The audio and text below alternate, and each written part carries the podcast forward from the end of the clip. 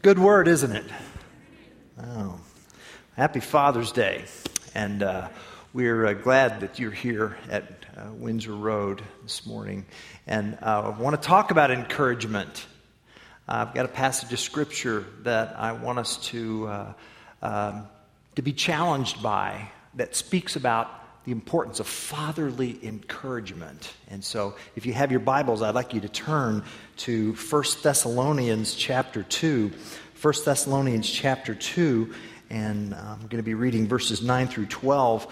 You'll find 1 Thessalonians 2, 9 through 12 on page 986 of your church Bibles. 986 of your church Bibles. And um, we have first time guests here every Sunday at Windsor Road. And so um, if you don't have a Bible to call your own and you want one, just take a copy of that church Bible and put your name in it. And please receive it as a, a gift from this church family.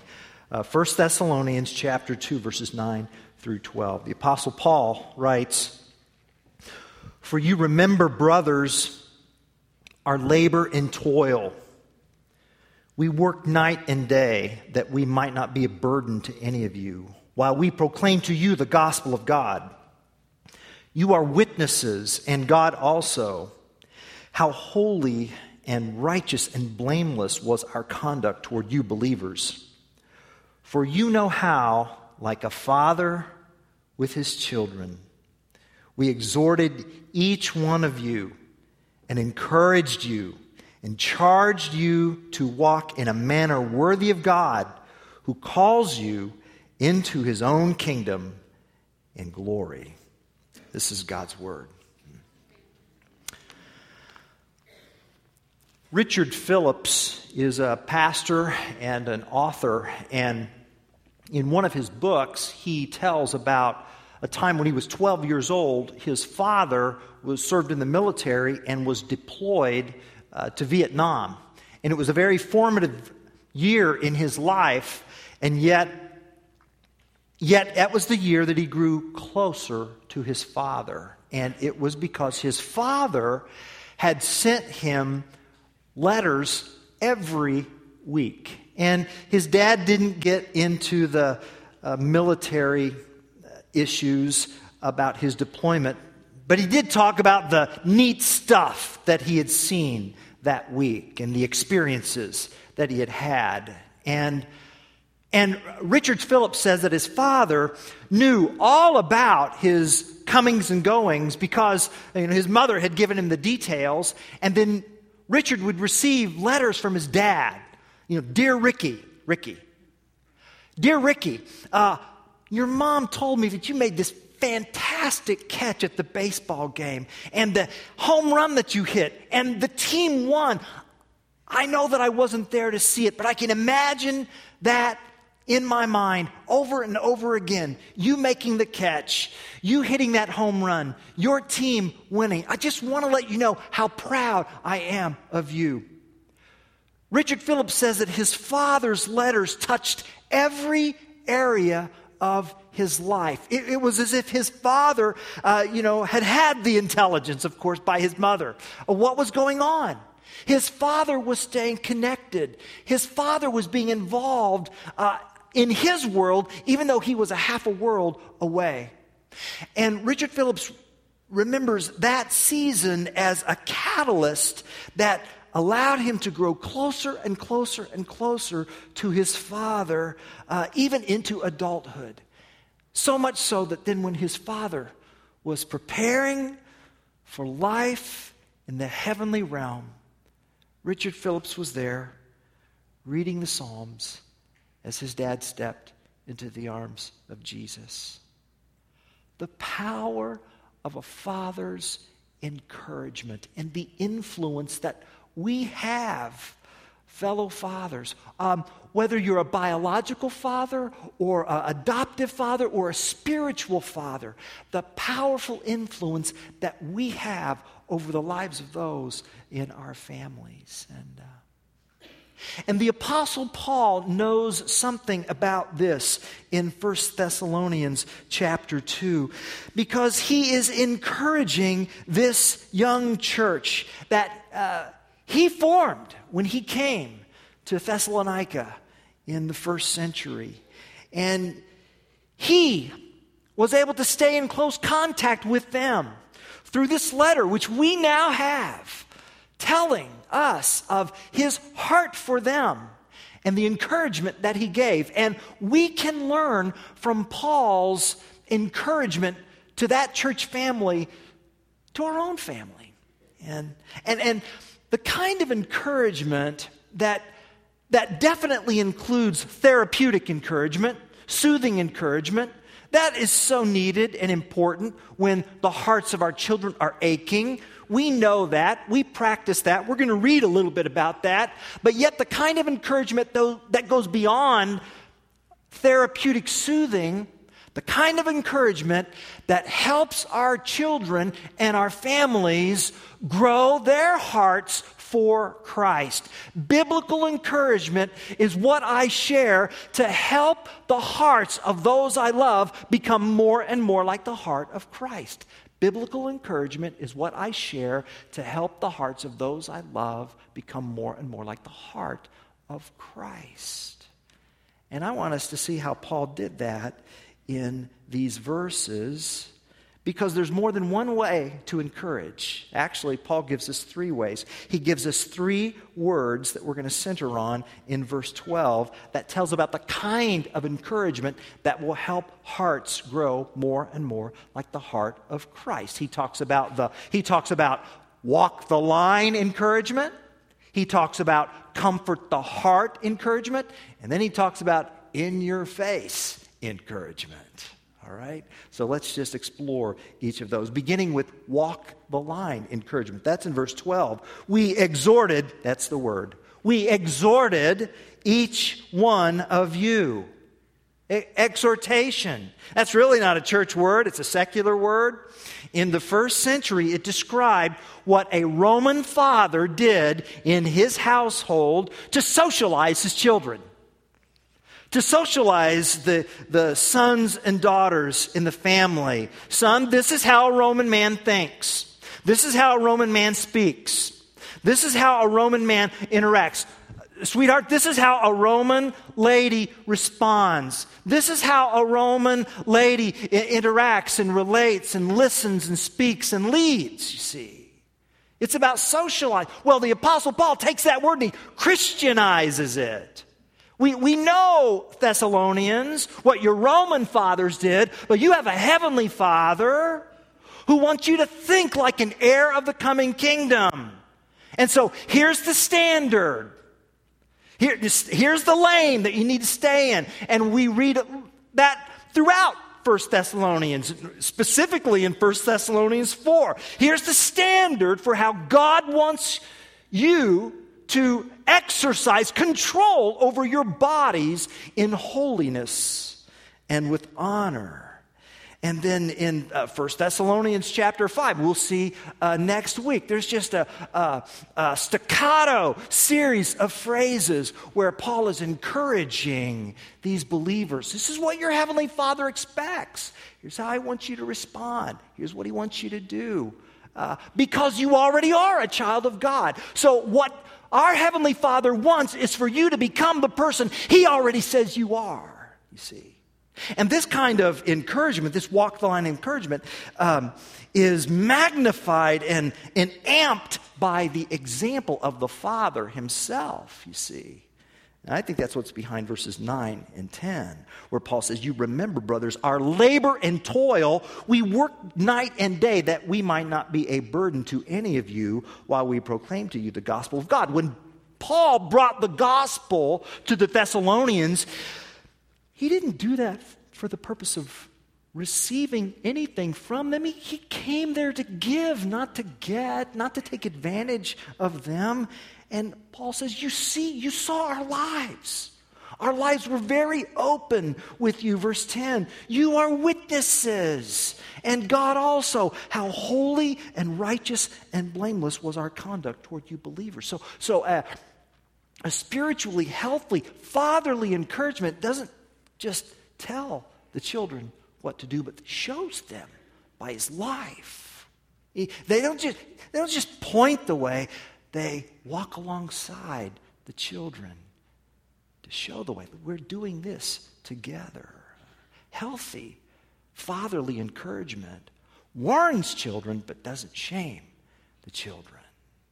Walk the line. What might that look like in your household? What might that look like? What does walk the line encouragement look like in relationship with your sons and daughters, no matter what age group? Because, you know, as our children grow older, our authority over them may decrease, but as our children grow older, our influence over them can actually be on the rise, you see, by telling, but also by showing.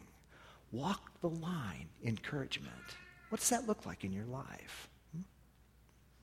Well, there's also another kind of encouragement. And, and verse 12 actually uses the word encourage. And that's the word, that's, that's comfort the heart encouragement. Comfort the heart encouragement. And, and it describes what we do to our loved ones to, to ease their pain, to soothe them.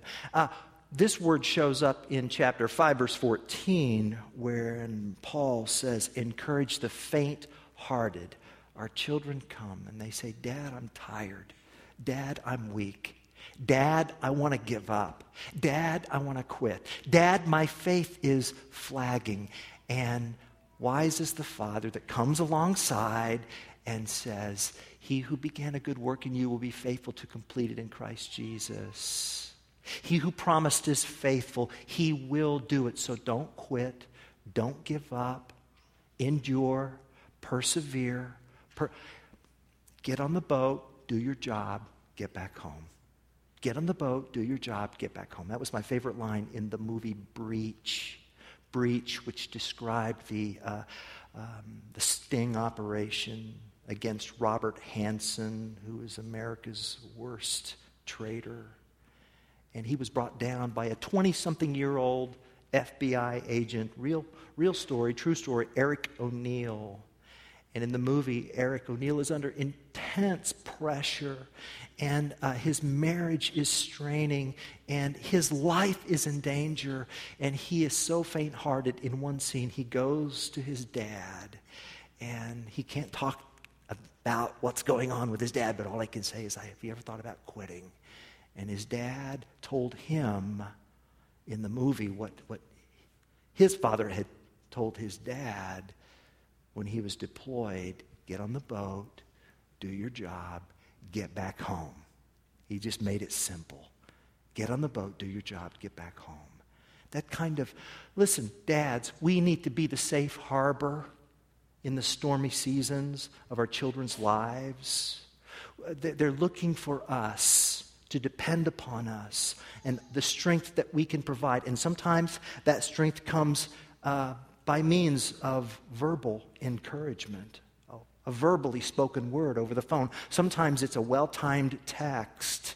Sometimes it's a touch, a look, a word, a touch that will soothe the soul. Again, what would that look like in your household? What would that look like to give a comfort, the heart, encouraging word? Uh, walk the line, comfort the heart, and then, thirdly, Paul says that there's a third kind of encouragement uh, in your face encouragement. Well, that's pretty well self explanatory, isn't it? uh, he uses the word charged. We charged you to walk, it's in your face. And sometimes our children need that. And one of my colleagues in ministry puts it this way every boy needs a man in his face, challenging him with wisdom regarding critical issues and decisions in his life. Every boy needs, every girl for that matter, needs a man in their faces, challenging them with wisdom regarding critical issues and challenges. Every boy needs a man who will, who will lovingly and firmly and unflinchingly correct him when he makes a bad decision. Our prisons are full of people whose fathers did not do that. I told you about Richard Phillips and the letters that he received from his father, the comfort the heart. Some of those letters were in your face. Dear Ricky, your mother informed me that you refused to follow her instructions last week. I want you to know how disappointed I was to hear that. I am serving our country. I need you to step up. In your face. It's time to step up. It's time to get up. It's time to rise up. It's time to man up. Let's go. Let's go. Walk the line, comfort the heart, in your face. These are the tools of encouragement that we have to influence our children so that their hearts beat more like the heart of Christ. And wise is the Father who knows his children such that he is able to administer the correct kind of encouragement. Because our children are all different, right? Some of our children need more. They need more comfort the heart. Others of our children, they need clear definitions. They need boundaries. And then others of our children, they need us to be in their face again and again and again and again and again. Hmm. It's hard to figure that out sometimes, right? It just is. And then there's something else that's going on that we haven't even talked about.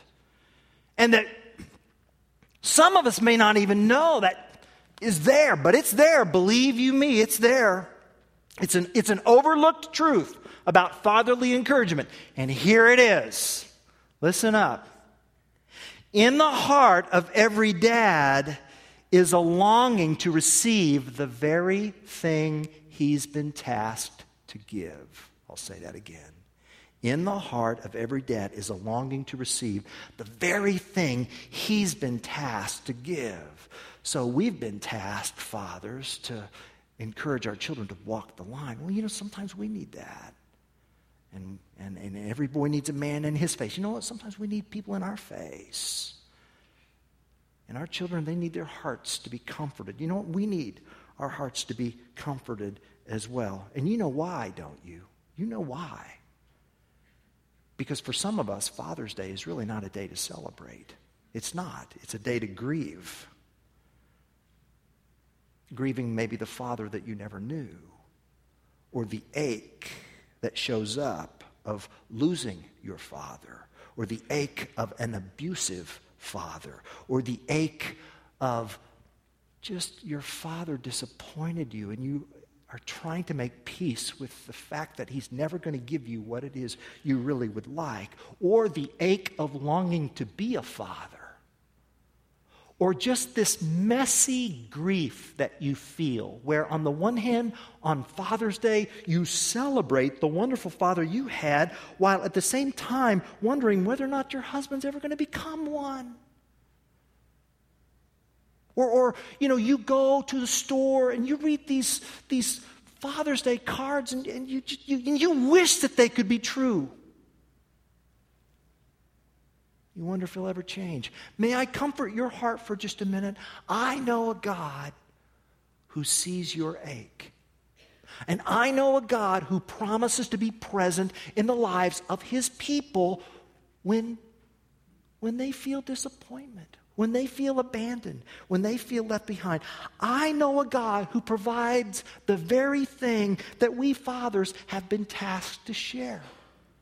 And this is the God that the apostle Paul speaks of in 2 Corinthians chapter 1 verses 3 and 4 when he says, "Blessed be the God and Father of our Lord Jesus Christ, the Father of mercies and the God of all comfort, who comforts us in all our affliction so that we may be able to comfort those who are in any affliction with the comfort we ourselves have received, comforted by God.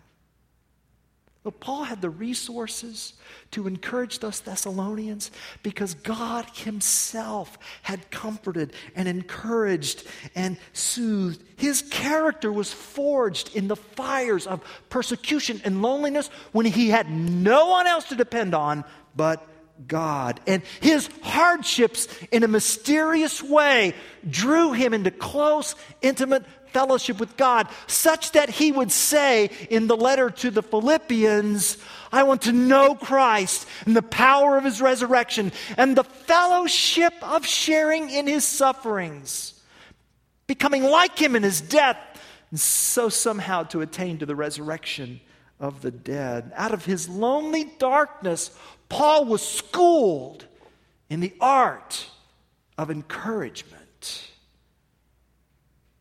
We fathers, we, we, we need the very thing we've been tasked to share. So, so listen. Huh. So don't believe every Instagram photo you see today. All right? Digital photos of perfect families with perfect fathers beaming with straight, pearly white teeth. Well, they may be exactly what they are. And, and they could very well be well constructed masks to cover the pain that might be more similar to yours than you know. Hmm. Encouragement. Helping others' hearts be more and more like the heart of Christ by walking the line and comforting the heart and in your face and realizing that God Himself, God Himself is equipped to give us what we've been tasked to share to others. Um, some time ago, there was a men's retreat, not, not at our church, but uh, about 30 or 40 men gathered in a large circle, and they began to share uh, the joys and struggles in life. And, and there was a young man, 20 something year old, young man, who just began sobbing all of a sudden. And, and he began wailing. He began saying, Why didn't he want me? I don't understand why my dad didn't want me. Why didn't he want me? What's wrong with me? What's, and, and none of the other men had an answer to that question as the young man kept saying. Am I such a defect that I am unlovable as a son and as a man? See, he still needed that affection from his father. And what happened next was absolutely a, a, a thing of beauty and grace and mercy. One of the older men came and stood up and walked over and sat by him and said, I'll be your dad. You be my son starting today. And they were. And over the next years, their relationship deepened and grew. And that older man was able to give to that younger man who was able to receive this love as if from his heavenly Father. And his heart was enlarged. Huh. What if? What if what happened at that retreat could be replicated here in this room with our church family. What if? What if? What if we could be a true community of sharing our hearts? Are we close enough to one another that that we can define reality and encourage one another to walk the line? Are we close enough to one another to be able to say, My heart aches, it needs to be soothed? Are we close enough that that can happen? Are we close enough to one another to get in someone else's face? Are we close enough to do that? What, what, what, what if, you know, these campus improvement projects, what if in that children's facility a year from now or two years from now, we had surrogate fathers loving, encouraging, being present in the lives of sons and daughters, loving them, helping their hearts grow and grow more like Christ. What if, you know, in that administrative area now that will soon be a connection point and a, a, a cafe gathering area, what if the older men and the younger men, what if some spiritual parenting could occur in that place? Not just Sunday after church, but throughout the week. What if our church became known for encouraging others to walk the line, for being an emergency room for the heart to be comforted, and yeah, yeah, even being a boot camp to get in your face about becoming the man or woman of God that He's called you to be, who has called you into His kingdom and glory, His own kingdom and glory. What would it take for that? I know. I know.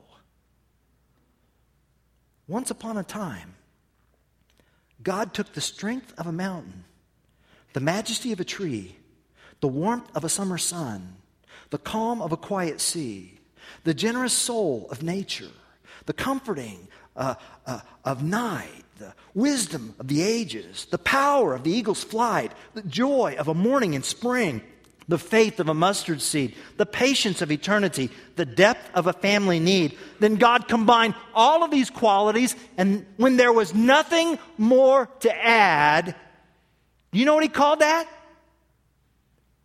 Dad.